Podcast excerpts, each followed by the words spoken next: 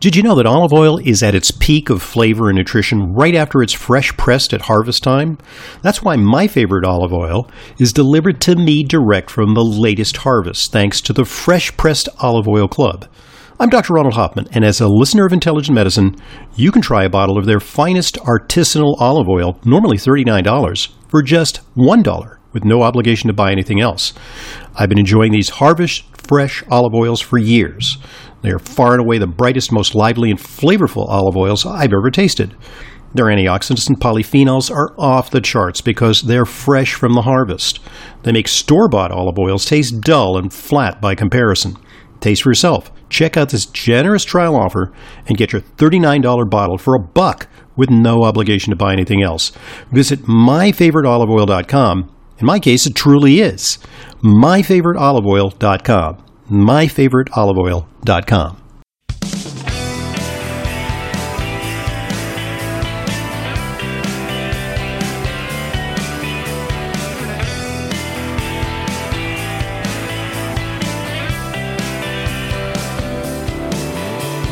Welcome to today's Intelligent Medicine Podcast.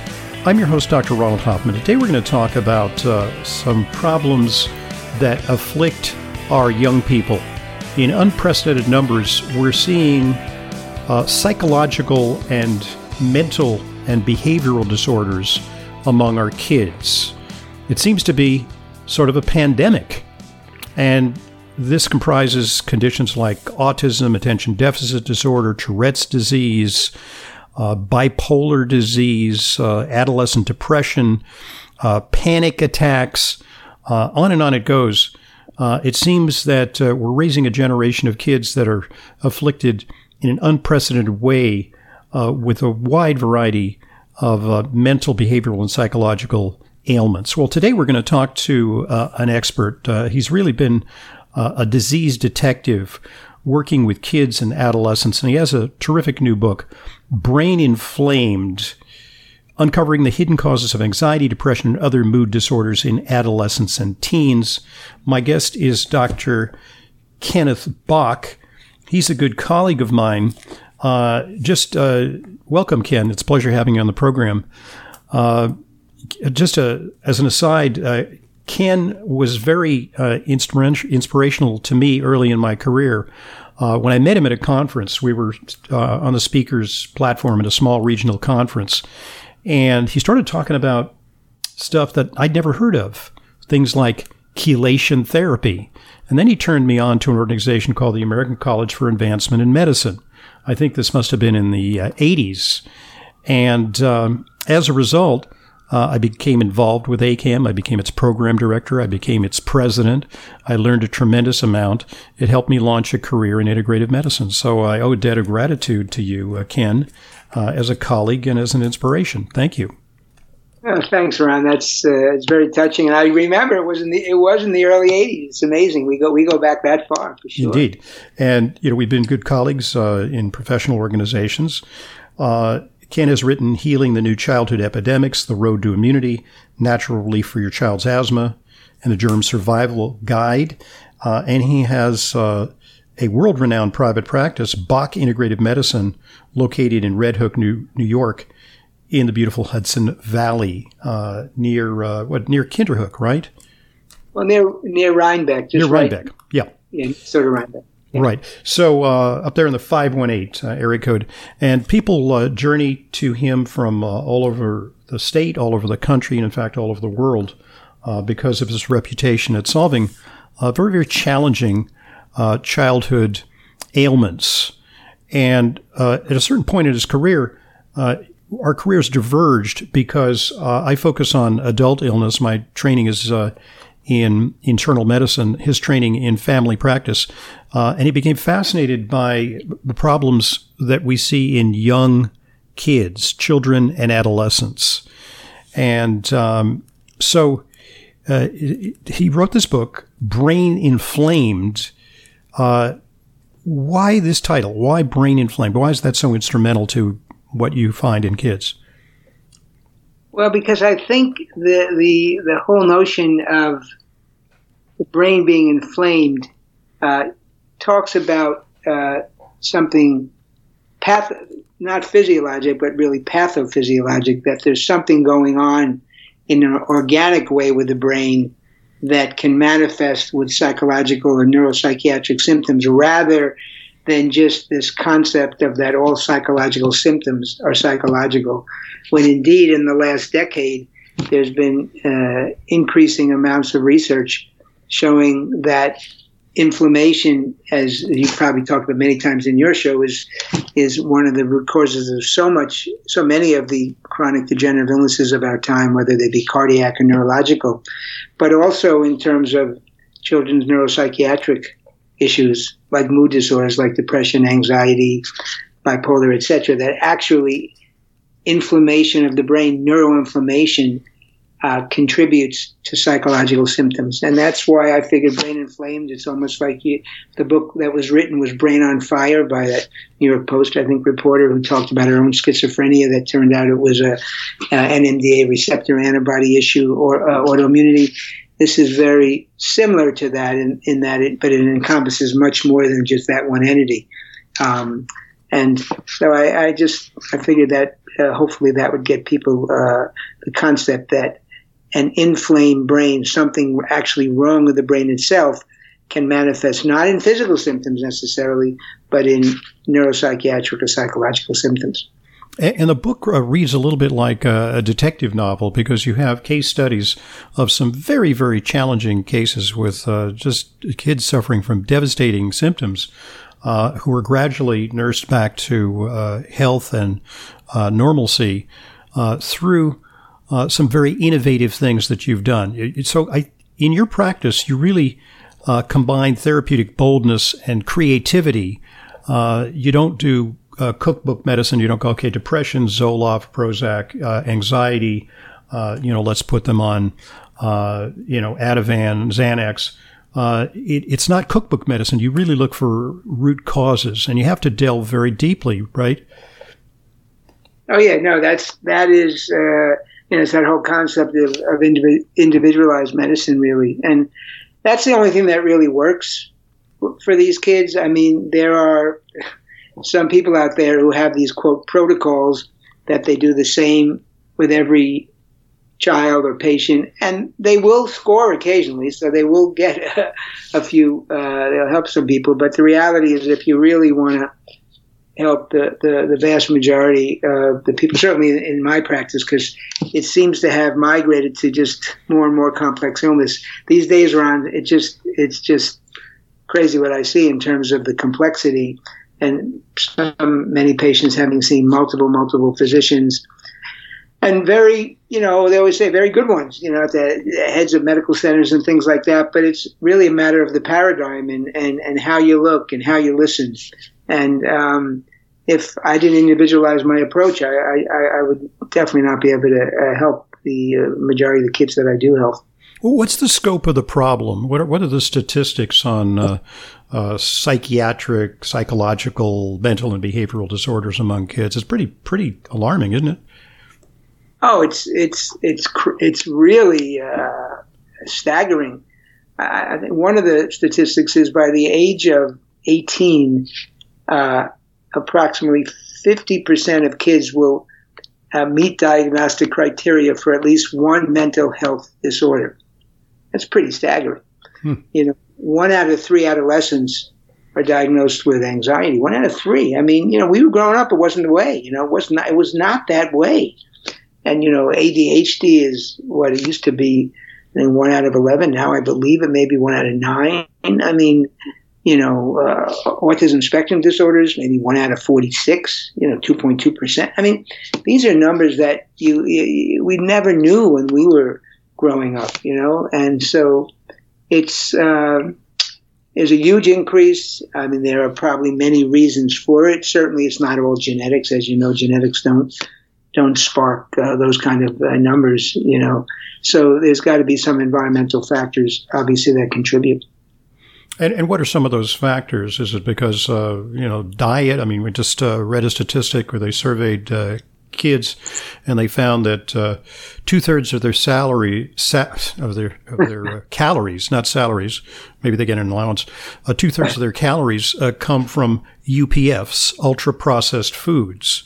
Then they get antibiotics. Then uh, they're exposed to environmental chemicals. So there are innumerable factors that may compromise uh, their brain health. Totally. I mean, you know, and the, and the thing is, there are so many studies to prove this, and I I do think that it's been somewhat uh, neglected or ignored or even opposed for many many years by uh, by more conventional physicians and, and many people. But you know, more and more over the years, uh, the studies bear it out. The Mediterranean type diet, you know, there is less anxiety and less depression when uh, people and kids and adolescents will eat a Mediterranean type diet, which is, but you know, it's good lean proteins, uh, uh, good fats, veggies, veggies, veggies. They always say in that diet there's uh, also fruits. Some of the stricter diets uh, may not have fruits if you if you're really inflamed and need more of a modified ketogenic. But a generally healthy diet is that one without all the processed foods, certainly without the additives. I mean, I'll never forget this. There was an article uh, in the Lancet. Uh, you know, over 20, you know, I, I believe it was in the actual uh, 2000, and it was right around the time my book came out, my, uh, the other book in uh, 2007 from Wales, clearly showing two cohorts of kids, three year olds and eight to nine year olds, that added food additives, colorings, flavorings, and preservative sodium benzoate contributed to ADHD in the kids. Mm-hmm. And this, is the Lancet, it was, uh, you know, obviously a very well respected journal. And all the naysayers who would say that diet didn't mean anything, it's hard to refute a very good double blind placebo controlled study in the Lancet. Right. And I think from then on, we, we have to be able to say yes. At the very least, I tell all these kids, you got to get off the, the what you call ultra processed foods, all the food additives, as the first step, even beyond some of the other diets that we do, like the Mediterranean type diets or gluten free, dairy free diets to quiet inflammation. But at least we can do some of those basic things, right? Get away from the processed foods. Indeed. So, uh, however, you know, it, what complicates this is we're dealing with some very turbulent years. You know, preteens and adolescents uh, inherently suffer from angst, and it's made even worse by the circumstances of modern life and social media. And now we've got COVID and lockdown. Uh, so there is a lot to be anxious about. Uh, there's a lot to be lonely about, uh, precipitating depression. Uh, so how do you distinguish? In your, I mean, you see, usually it's not a hundred percent a biophysical cause. Uh, there may be circumstances, there may be parental separation, there may be, you know, anger and resentment at uh, siblings or bullying at school. Uh, how do you distinguish? Well, firstly, you have to recognize uh, that from an integrative approach, that the psychosocial is a huge aspect. I think the point I wanted to make in the book is that the psychosocial uh, issues are there and they're very real, and I think they are contributing to this rise. You hit on some of them. You know, uh, the, the, the whole thing with the internet now and social media and FOMO, the fear of missing out, and the ridicule that can come with some of these things and some embarrassing photos or, you know, um, the bullying, the cyberbullying, uh, all that plays a role. I mean, the, the, the pressure that, especially I talk about New York City, the, you know, I mean, I hear stories from parents who come up from New York and, you know, their kids are getting tutored for a preschool interview. This is, yeah, I'm, I'm serious.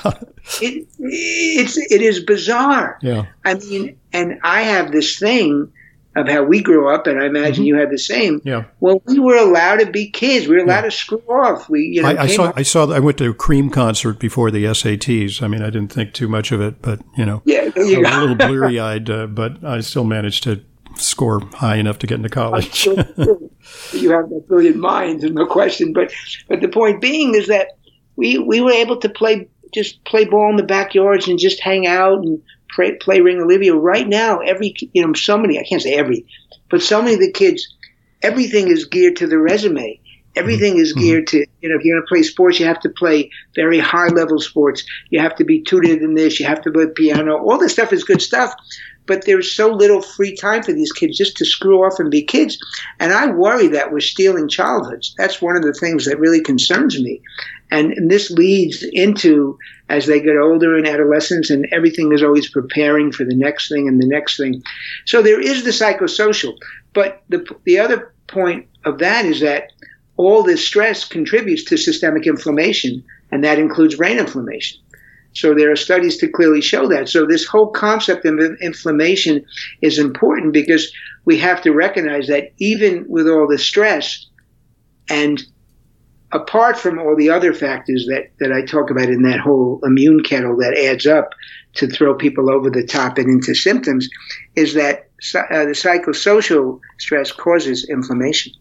It, it, it, right. So there, it can actually have an impact on uh, inflammation, right? Uh, there's something about the chemistry of an anxious state or a uh, isolated, uh, lonely, socially disconnected state that may cause a physical change in the body.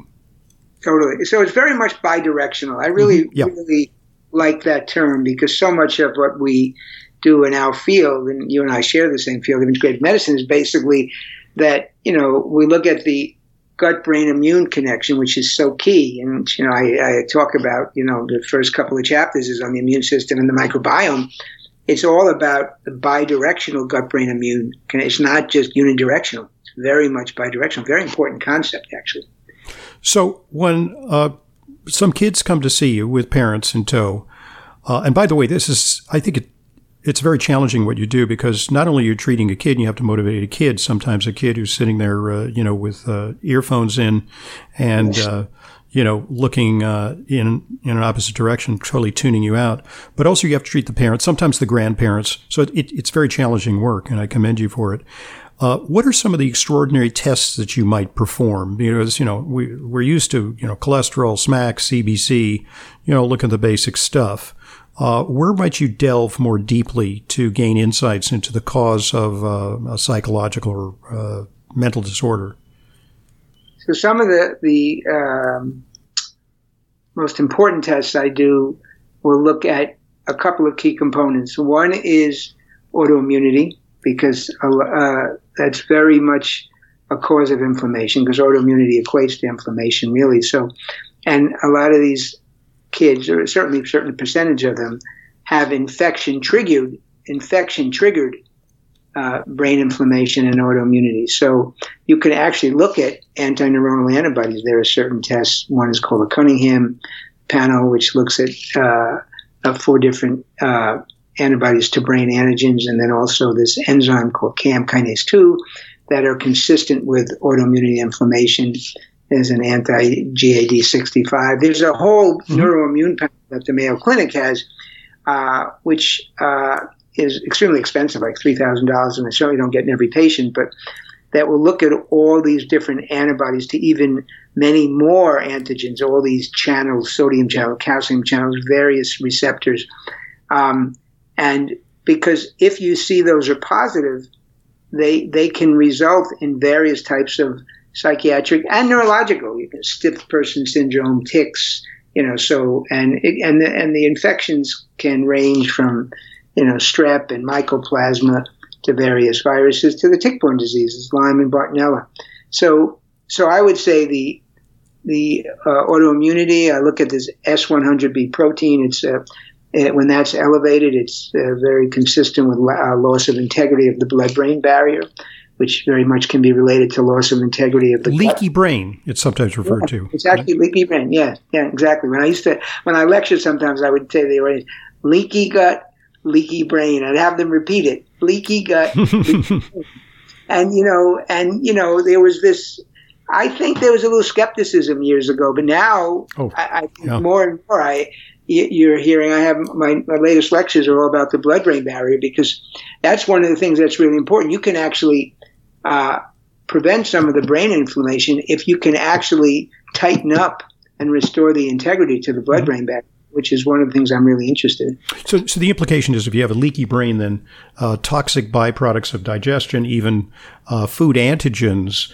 uh, or uh, perhaps toxins from uh, pathogens can uh, not be kept out. They're, they actually may flood the brain and have a, a, toxic effect. That, but also it's the immune elements that shouldn't yeah. get in. You know, antibodies are very large, IgG antibodies especially, are very large molecules. They shouldn't get in. Mm-hmm. So if they get in and they attack neuronal antigens, that's one of the things that contributes, as well as this kind of influx of uh, inflammatory autoimmune T cells like Th17 cells. Those should be kept out. So when the, the, the brain loses integrity, they all get in. So mm-hmm. it's not only the toxins, that's true, but it's also the uh, immune the, uh, components. Uh, yeah. immune components, yes. Yep. Uh, what about uh, the microbiome? How do you get a handle on, you know, if that's disrupted and if that's a plays a role? Well, part of it is, is, is historic, of course, like a history, a history. And when I say historic, I mean a history really. You know, obviously the, the high sugar, high, uh, low, uh, you know, refined carb diets and lots of antibiotics obviously are going to suggest dysbiosis or, you know, an altered immune, uh, an altered flora.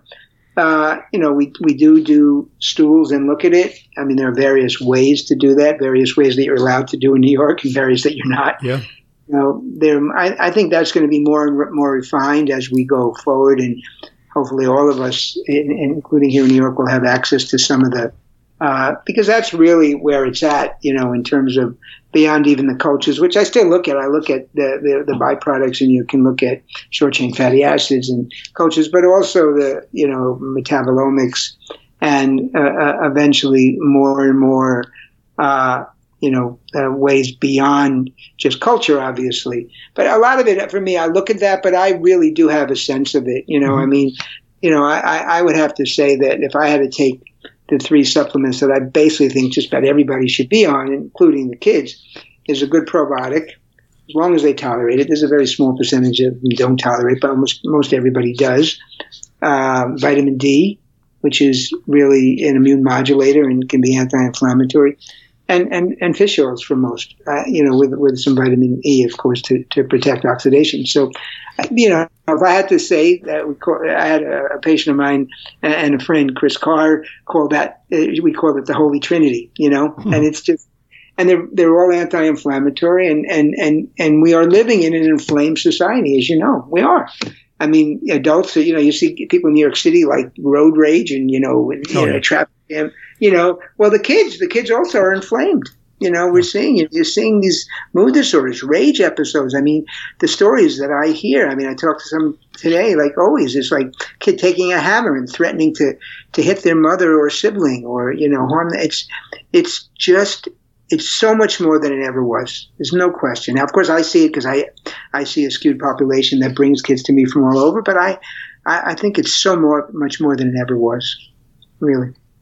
So, how do you motivate kids and teenagers? I mean, say you get like a, a really uh, aggressive um, uh, child, you know, in your practice, you know, and, and you know, they're threatening to break things. Uh, you know, they're like little wild animals.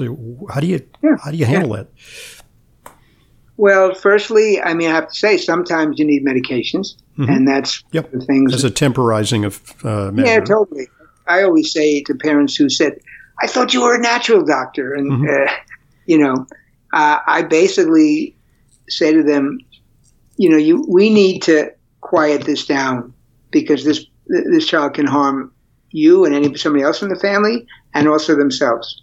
So medications are fine um, when you know what you're doing. I know the medications obviously very well now. I've worked with thousands of kids, so um, so you, you use the right medications, the right doses, and you also do it in the context of always looking for underlying contributing factors.